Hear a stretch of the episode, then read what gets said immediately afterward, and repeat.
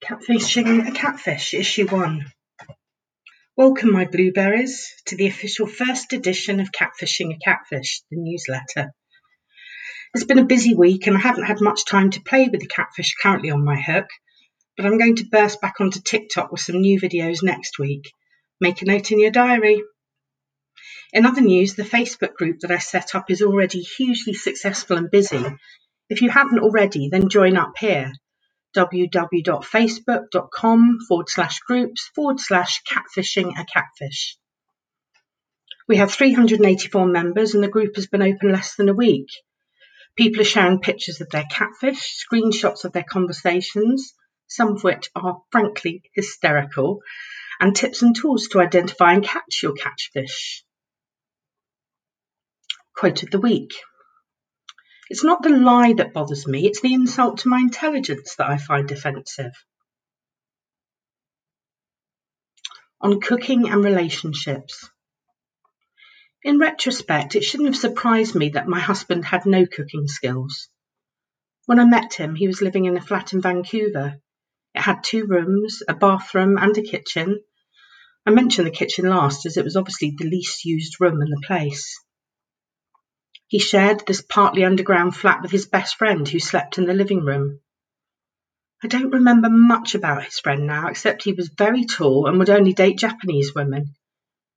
I stayed there as I was travelling, and because his flatmate worked nights, he would sleep all day in the living room, and I would hunker down in the no windowed bedroom of my husband to be, trapped like a raccoon in a rubbish container. I would sometimes tiptoe, tiptoe through the lounge to pop to the shops or to visit the bathroom, but his flatmate was so unfriendly that I'd stay in the room and watch reruns of Ally McBeal, bladder bursting and only giving in when an accident was nigh.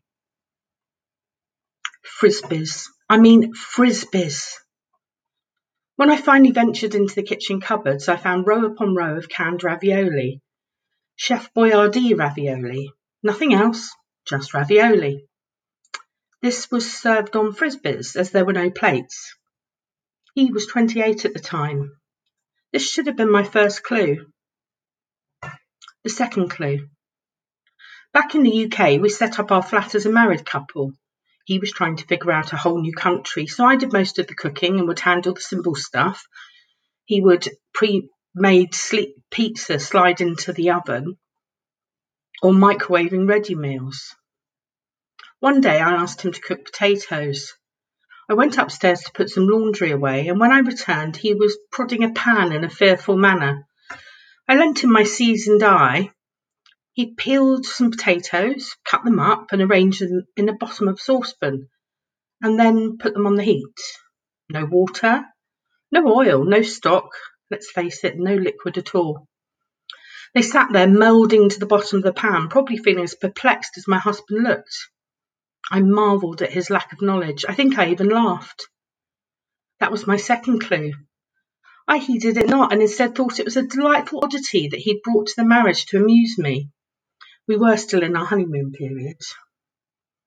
Several years on, I found it less delightful. If there was a way to cook something incorrectly, he would find it. If he could make it dangerous as well, then all the better. Anne of Green Gables once said, that one day she would have made every mistake there was and would be done. My hubby didn't see it that way. He was unable to learn anything from his past mistakes.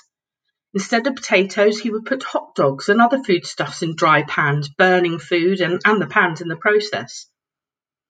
He was unable to use any common sense at all. Our oven was slow to heat up, so we had to give everything another 10 minutes to make sure it was cooked through. But he would slavishly follow recipes, to the second and served the meal without tasting it or checking that it was cooked. I bit into a lot of half frozen food. Salmonella was always hovering over my shoulder. I quickly learned that if I wanted to eat, I had to cook. When we divorced, it wasn't because of his cooking. No, that was in the mix. He cooks for the kids at his house, and I just repeat a mantra to myself when I think about it out of sight, out of mind. And the children are still alive, so perhaps they've built up an immunity to his cooking. A strange catfish. This one approached me on a dating site. I'd no idea what he really wanted, but I thought I'd share the brief and strange conversation we had. Hello. Hello, I said. Are you single? Uh, yes. Do you watch YouTube? Yes. Here's my YouTube. Check it out. Can I video chat you sometime? Um, you don't know anything about me. No, what? What about you? Um, how do we go from hello to video chat without any talk at all? Do you message lots of women this way?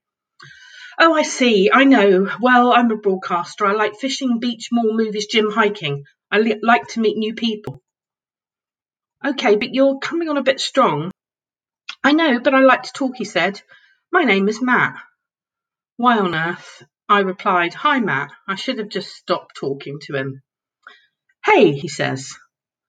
So, what are you looking for, Matt? You're you looking to talk to someone or to date?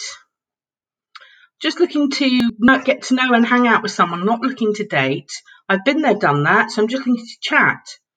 I replied, That's nice. I don't have a lot of spare time to just chat, though. Oh, why? he said.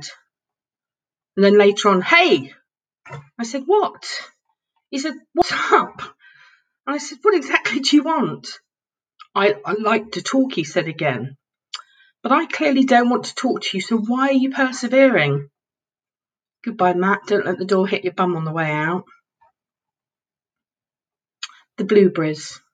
In case you weren't around when the name was coined, the lovely people who follow me on TikTok suggested that they be called Blueberries, linking to one of the first ridiculous pet names I called my various catfish. My little blueberry, my dingleberry, my kumquat. They took a fruity theme for a while. One of my favourite things is coming up with the ridiculous pet names for my catfish. I'm considering a kitchen theme selection. My whippy whisk, my little measuring spoon, my love funnel. See you next time.